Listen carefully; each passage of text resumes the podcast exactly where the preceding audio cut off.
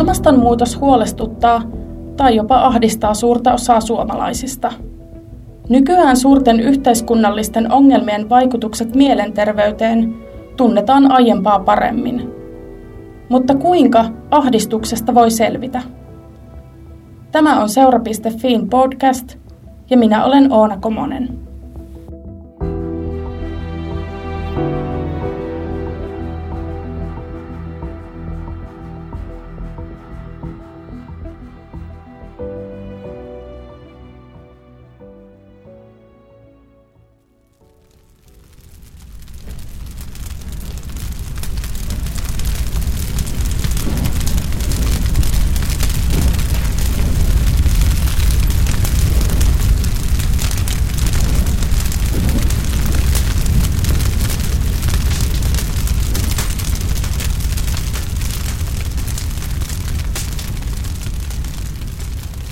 Savu nousi korkealle ja kietoi puut harsonsa. Se liikkui tuulten mukana yhä etäämmäs. Jossain sen uumenissa näkyi tulenkajo, ja siinä, missä ennen oli vihertänyt, oli nyt tummaa ja autiota. Tuhoutunutta maaperää ja kadonneita elinympäristöjä. Ja sen ymmärrettyäni aloin itkeä.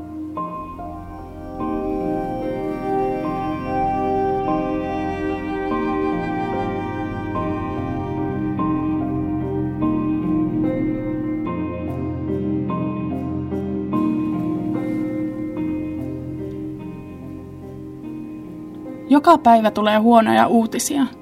Sota, pakolaiskriisi, lama. Ydinaseita parannellaan, ihmisoikeuksia poljetaan, sarvikuoneja tapetaan niiden ruumiin osien vuoksi. Meret täyttyvät muovista. Ja sitten on ilmastonmuutos, ihmiskunnan suurin ekologinen kriisi. Se ahdistaa – Maailma ahdistaa. Se ahdistaa niin paljon, että välillä tuntuu kuin millään ei olisi mitään väliä. Kuin kaikki toivo olisi mennyttä.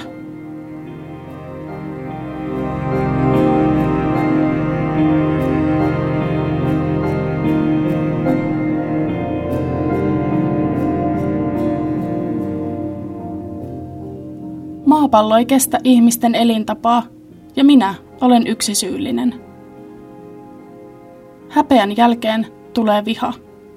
Olen suuttunut, että ihmiset eivät toimi. Ja tuntuu, että päättäjät eivät ole kiinnostuneita ilmastonmuutoksen hillinnästä. Eivät ainakaan tarpeeksi. Katkeruutta, epätoivoa, surua. Miten niiden kanssa voi elää? Missä vaiheessa liika on liikaa? Pasilan kauniissa iltapäiväauringossa, jossa kirkkaan vihreät muoviset tekokukat meitä ympäröivät. Elokuun lopussa tapaan ekoteologi Panu Pihkalan, joka on tutkinut ilmastoahdistusta vuonna 2017 ilmestyneessä kirjassaan Päin helvettiä. Mistä ympäristö- ja ilmastoahdistuksessa on kyse? Mä määrittelen silleen, että ympäristöahdistus on se kattokäsite, tarkoittaa vaikeita, vaikeita tuntemuksia ympäristömuutoksiin, ympäristötuhoihin ja ympäristöuhkiin liittyen, ja ilmastoahdistus on tästä sitten se osa, mikä liittyy ilmastonmuutokseen. Pihkala sanoo, että rajanveto ympäristö- ja ilmastoahdistuksen välille on nykyään vaikeaa. Ilmastonmuutos liittyy miltei kaikkeen. Hän sanoo myös, että ympäristöahdistus – saa monia eri muotoja. Onhan meillä Suomessakin ihmisiä, joiden ympäristöahdistus nousee vaikkapa luonnontilaisten soiden katoamisesta tai, tai, tai metsänhoidollisista jutuista, mikä on tietysti hyvin tunnelatautunut teema Suomessa. Mutta... Suuresta ahdistuksen tunteesta kärsivien joukosta löytyy runsaasti niitä, joilla on vahva suhde luonnonläheisiin ympäristöihin. Tieto lisää tuskaa. Kun ihminen välittää ekosysteemeistään – ja havaitsee niiden olevan muutoksessa, ovat menetyksen tunteet vahvoja. Niin. Kuinka huolissasi tai ahdistunut sinä olet? No mä erottaisin just nämä kaksi. Ne usein liittyy toisiinsa, huoli ja ahdistus. Sitten voi olla paljon muitakin tunteita, mitä siihen liittyy. Ja tämä on yksi semmoinen haaste nykyajan ihmisille meille, että koittaa saada kiinni, että mitä kaikkea mä oikeastaan tunnenkaan. Että henkilökohtaisesti tunnen esimerkiksi surun eri muotoja moniin ympäristömuutoksiin liittyen. Välillä suut, suuttumustakin epäkohtia kohtaan, huolta, tiettyjä pel- pelkoja. Mutta taas sitten, jos tarkasti määritellään ahdistuminen nimenomaan ahdistusoireiksi, niin sen kaltaisten vallassa niin en yleensä päiviäni vietä, vaan on, onneksi on sen verran mielekkäitä toimintamahdollisuuksia, että sitten tulee riittävän merkityksellinen olo, että pystyy erilaisia asioita tekemään ilman, että se tunne, tunnemaailma on kokonaan lamauttava, mutta monenlaisia haastavia tunteita siihen toki silti liittyy. Niin, niin kuin sanoitkin, niin tuosta tuossa huoles, huoli ja ahdistus on eri asioita, niin mis, mis, miten se raja pitäisi niiden välillä vetää, niiden tunteiden? Hy, hyvä ja osittain haastava kysymys. Se, että ahdistussanaakin käytetään sen verran eri, eri tavoin. Eli yhtäältä tämä anxiety englanniksi niin voi liittyä tämmöisiin käytännön tilanteisiin, vaikkapa jos on joutunut jonkinlaiseen koe- tai testitilanteeseen, niin tämmöistä test anxiety on, on tutkittu ja käytännön tilan, tilanteita, vaikka kaupassa henkilö vähän, vähän niin sanotusti vähän ahdistuu, että mitäs mä nyt ostaisin ja katsoako noin muut, mitä mä ostan ja näin. Eli tämmöinen käytännön tilanne ja siihen liittyvä aina ahdistus, tätäkin san, sanan muotoa käytetään. Mä itse aika vahvasti liitän ahdistuksen sitten niin kuin vielä perustavanlaatuisempiin ja vakaviin juttuihin, jo, jossa sitten suomeksi yksi muoto on ahdistuneisuustilat. Silloin puhutaan jo aika voimakkaasta ahdistusoireista. Ja sitten on tämä niin sanottu eksistentiaalinen ahdistus, eli tämmöisiin elämän peruskysymyksiin liittyvä ahdistus, missä on just vaikkapa syyllisyyden kysymysten, rajallisuuden ja kärsimyksen kysymysten kanssa kamppailua tai mikä tosi keskeistä, niin elämän merkityksellisyyden tai merkityksettömyyden kysymysten kanssa kamppailua. Ja etenkin tällä eksistentiaalisen ahdistuksen alueella mun mielestä mennään sitten siitä huolesta niin kuin eri, eri, eri asiaan ja tavallaan syve, syvemmälle ta, tasolle vielä. Näissä, jos puhutaan vaikkapa konkreettisista ympäristöhuolista ja uhista, niin siinä kulkee jonkinlainen, jonkinlainen skaala, missä huoli, pelko ja ahdistus siinä mielessä niin on tavallaan eri vahvuisia reaktioita tiettyyn ympäristöuhkaan. Elokuun lopussa Suomen itsenäisyyden juhlarahasto Sitra julkaisi kyselytutkimuksen tuloksen. Sen mukaan noin neljännes suomalaisista potee ilmastoahdistusta. Eikä ahdistus ole ainoa tunne. Ilmastonmuutos herättää myös turhautumista, riittämättömyyden tunnetta sekä voimattomuutta. Eniten ahdistusta kokevat nuoret, alle 30-vuotiaat. Heistä jopa 38 prosenttia vastasi kysymykseen myöntävästi. Sitra julkaisi kyselytutkimuksen, että erityisesti nuoret on huolissaan hmm. ilmastonmuutoksesta, niin miksi just nuoret? Tämä Sitran kyselytutkimus on tärkeä, koska siinä otettiin parin tuhannen ihmisen otos koko väestöstä yli 15-vuotiaista. Ja se oli kehystetty ilmastonmuutos ja tunteet, mutta toki tätä ilmastoahdistustakin siinä tutkittiin ja kysyttiin esimerkiksi, että kuinka moni ihminen kokee, että tämä sana ahdistus tai ilmastoahdistus kuvaa osuvasti niitä tuntemuksia, mitä henkilöllä on.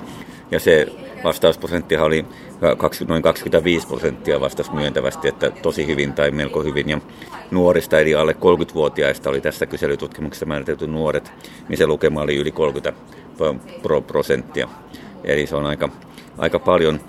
On monia syitä, miksi juuri nuoret Yksi on se ilmeinen syy, että elämä on vielä edessä ja ne vaikutukset, mitä ekokriisiin liittyy, niin nuoret joutuu niiden kanssa pitkään el- elämään. Toinen on sitten se, että nuorilla ei ole tämmöistä niin suojautumispanssaria kehittynyt sillä tavalla kuin mitä aikuisilla vielä. Ainakaan ka- kaikilla, vaan semmoista avo- avoimuutta. Ihminen sitten etsii jonkinlaisia keinoja selvitä tämän uhkaavan tiedon kanssa tai sitten olla selviytymättä. Ja se, sitä se tapahtuu vuosien myötä nuorilla myöskin niin on usein kokemus siitä, että heillä ei ole niin paljon yhteiskunnallista vaikutusvaltaa kuin aikuisilla. Ja esimerkiksi äänestysoikeus saattaa vielä puuttua, että se on ihan konkreettisia e, e, eroavaisuuksia tässä. Ja siitä syntyy tämmöisiä voimattomuuden tai jopa avuttomuuden tunteita, mitkä voi helposti kanavoitua sitten jonkinlaiseksi ahdistuksen tunteeksi. Eli niitä syitä, sy, syitä on monen, monen, monenlaisia. Osa näistä liittyy siihen, että tähän nuoruuteen ikävaiheena kuuluu tämä tietty avoimuus ja tulevaisuuden pohtiminen. Ja siinä mielessä ne, jotka sanoo, että no ainahan nuoret on olleet jostain ahdistuneita, niin se ei ole kokonaan väärässä, mutta millä lailla ei pitäisi vähätellä sitä, että nuoret on ahdistuneita ilmastonmuutoksesta, koska se on tieteeseen pohjautuva hyvin vakava uhka. Eli kyse ei ole vaan semmoisesta, että no nyt ollaan tästä ahdistuneita, vaan se on tie, nimenomaan tieteeseen pohjautuva ja siksi hyvin perusteltu.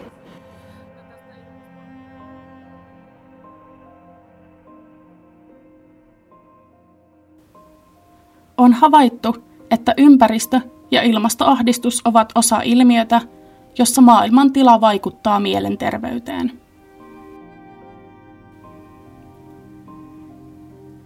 Ehdotan tapaamista Mieli ryn asiantuntijapsykologi Juho Mertaselle.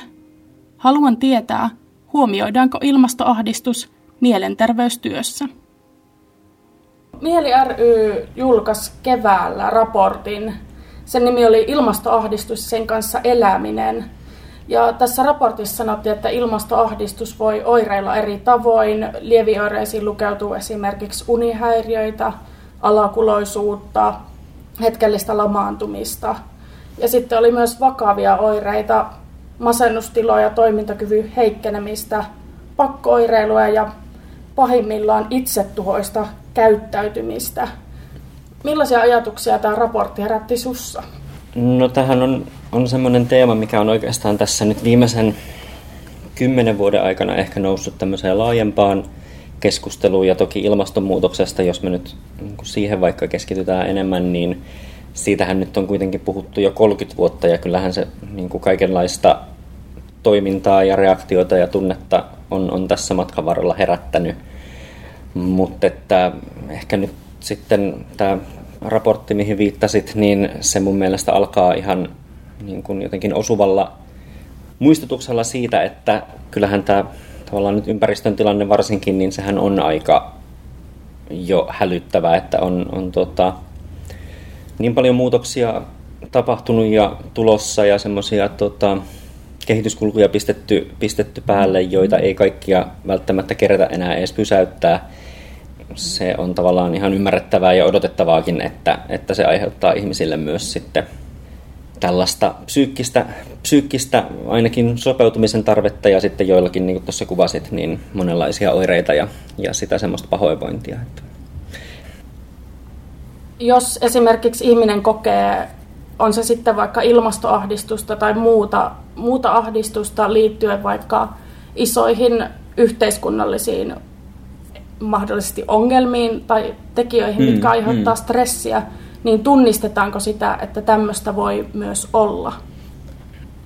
Oman vointinsa äärelle pysähtyminen ja sellainen, miten mulla nyt menee, mitä mulle kuuluu, kysymys, kysymys on aina perusteltu ja sitten jotenkin sen pohtiminen, että okei, että no mitkä asiat mulle tässä maailmassa on tärkeitä, minkälaisia asioita mä haluan edistää ja nähdä edistettävän ja sitten tavallaan sen arviointi, että okei, että onko siellä jotain ristiriitoja, joka voisi sitten aiheuttaa tämmöistä turhautumista tai toivottomuutta tai sitten mahdollisesti oireita. Kyllä mä ajattelisin, että, että niitä niin kuin enenevissä määrin tunnistetaan, mutta sitten toisaalta esimerkiksi nyt tähän ilmastoahdistukseen liittyen, niin, niin kyllä siitä on, niin kuin kirjallisuudessa paljon puhutaan, että, että se on ollut, että sitä on olemassa ollut jo aika pitkään, mutta että sen tavallaan tunnistaminen ja tunnustaminen, että se liittyy nimenomaan tämän tyyppisiin kehityskulkuihin, niin se on tässä nyt ehkä vasta vasta niin kuin viimeisen vuosikymmenen tiimoilta yleistynyt. Ja sittenhän tässä on vielä se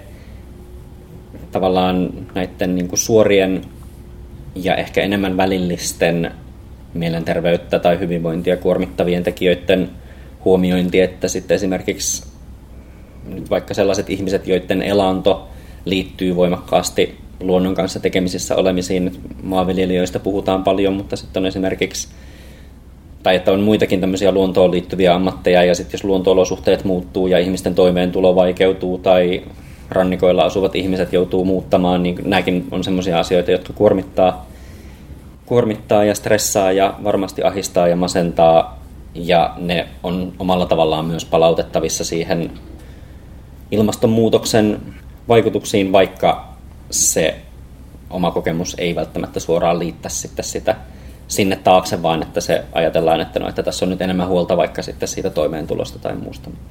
Sanoo Mieli ryn asiantuntijapsykologi Juho Mertanen.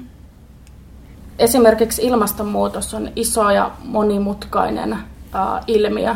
Ja jos puhutaan vielä laajemmin tällaisista äh, yhteiskunnallisista äh, asioista, on ne sitten ydinaseet tai pakolaiskriisi tai sodat tai eläinten salametsästys tai muuta. Ja sitten ihmisellä voi myös olla sellaisia tavallaan enemmän arkeen liittyviä huolia, on se sitten vaikka perhe tai työllistyminen tai työpaikan säilyttäminen tai muu, niin miten tämmöisestä kuormituksesta voi selvitä? Maailma ei ole vielä niin kuin läheskään valmis, niin kuin tuossa totesit. Ja että vaikka tavallaan tosi monessa asiassa ollaan nyt näin niin kuin ihmiskuntana saatu, saatu mentyä eteenpäin, jos katsoo vaikka jotain YK on vuosituhattavoitteita tai jotain tällaisia, niin sieltä löytyy tosi paljon, tosi paljon myös esimerkiksi lapsikuolleisuuden vähentämistä ja köyhyyden vähentämistä ja tämmöistä, missä, missä ollaan kuitenkin sitten porukalla jo suhteellisen hyvin onnistuttu, mutta sitten siinä rinnalla ehkä myös jotenkin tämän meidän niin tiedonvälityskeinojen kehityksen kautta niin meidän arkeen puskee tosi paljon näitä tämmöisiä kielteisiä tai keskeneräisiä tai niin kuin sitten huonompaan suuntaan meneviä juttuja. Ja niin kuin tuossa sanoit, niin, niin tuota, elämähän on semmoista jatkuvaa erilaisten tavoitteiden tai tarpeiden tai periaatteiden tai arvojen välillä tasapainottelua, että sitten tavallaan nyt sen oman henkilökohtaisen elämän järjestäminen esimerkiksi niin se on tosi tärkeä. On se sitten niin kuin perustarpeista huolehtiminen, lähi-ihmissuhteista huolehtiminen, taloudellisen turvan hankkiminen, kaikki tämmöinen. Ja se on tavallaan ihan ymmärrettävää, että se yleensä vie sitten aika paljon sitä omaa henkistä resurssia, varsinkin jos, jos joku asia niissä on semmoinen, mikä, mikä ei ole nyt niin hyvällä tasolla kuin mitä haluaisi. Ja sitten tavallaan tämmöiset niin kuin hankalammin vaikutusten piirissä olevat asiat, niin kuin nyt vaikka se ilmastonmuutos tai joku ydinasevarustelu, niin niihinkin toki on sitten niin kuin olemassa vaikutusmahdollisuuksia ja näin niin kuin ainakin periaatteessa niin poliittinen järjestelmä nyt koostuu niistä ihmisistä, jotka niitä äänestyspäätöksiä tekee. Se, että, että nyt vaikka sitä ydinase niin kuin varustelua näytettäisiin taas niin kuin kiihytettävän, niin kyllähän se nyt jollain tasolla on palautettavissa – tämmöiseksi meidän yhteiseksi päätökseksi näin niin kuin ihmiskuntana. Totta kai siinä on sitten ehkä kysymyksenä se, että kenen ääni tässä keskustelussa kuuluu ja kuka sitä valtaa käyttää ja kuka niitä päätöksiä tekee. Mutta että toisaalta sitten niin kuin historiassahan on nähty myös isoja niin kuin sosiaalisen oikeudenmukaisuuden liikkeitä ja tämmöisiä niin kuin aika nopeitakin kehitysaskeleita sitten tavallaan nyt niin sanotusti hyvään tai ihmisoikeuksia tai ihmisarvoa kunnioittavaan suuntaan. Ja tuota, se, mitä sen ihmisen nyt varmasti siinä omassa arjessaan kannattaa, kannattaa miettiä, on, on ensinnäkin se, että, että mitä nämä asiat itselle merkitsee, miten tärkeitä ne on ne nyt nämä isomman mittakaavan jutut, millä kaikilla tavoilla nyt, nyt vaikka se ilmastonmuutos siihen omaan elämään vaikuttaa ja millä kaikilla tavoilla se sitä niin pahoinvointia aiheuttaa. Ja sitten toisaalta miettiä, että okei, että no mitkä nyt on ne mun ympäristön ja mun niin kuin, keinojen puitteissa käytössä olevat vaikuttamiskeinot, joihin mun kannattaa sitten ne omat, omat resurssini ja omat henkiset voimavarani käyttää. Ja sitten tavallaan varmistaa se, että, että sitten kaikki omat voimavarat ei mene sitten semmoisiin asioihin, mihin ei voi vaikuttaa. Eli sitten tavallaan antaa itselleen myös lupaa välillä kerätä niitä voimia, että aika niin kuin aika epätodennäköistä on, että nyt vaikka ilmastonmuutos ratkee sit sillä, että me aamuyöllä sitä hirveästi pohdiskellaan ja niin kuin mietitään. Mutta sitten on myös niin kuin, tavallaan tosiasia se, että ihan jokaiseen asiaan meistä jokainen ei pysty vaikuttamaan. sanoo asiantuntijapsykologi Juho Mertanen Mieli rystä.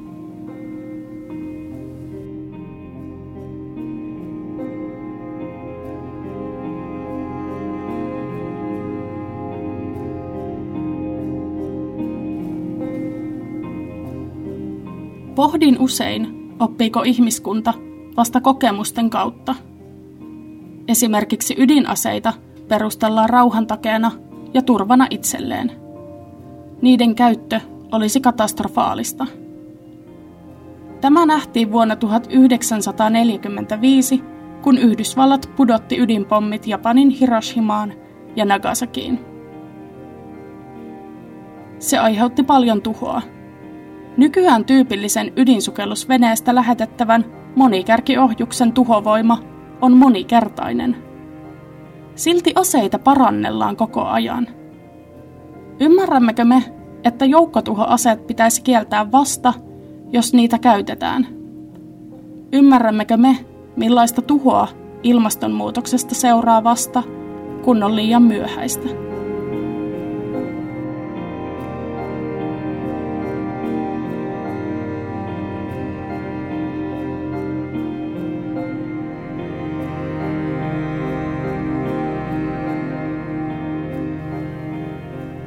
Ekoteologi Panu Pihkala uskoo, että toivoa on.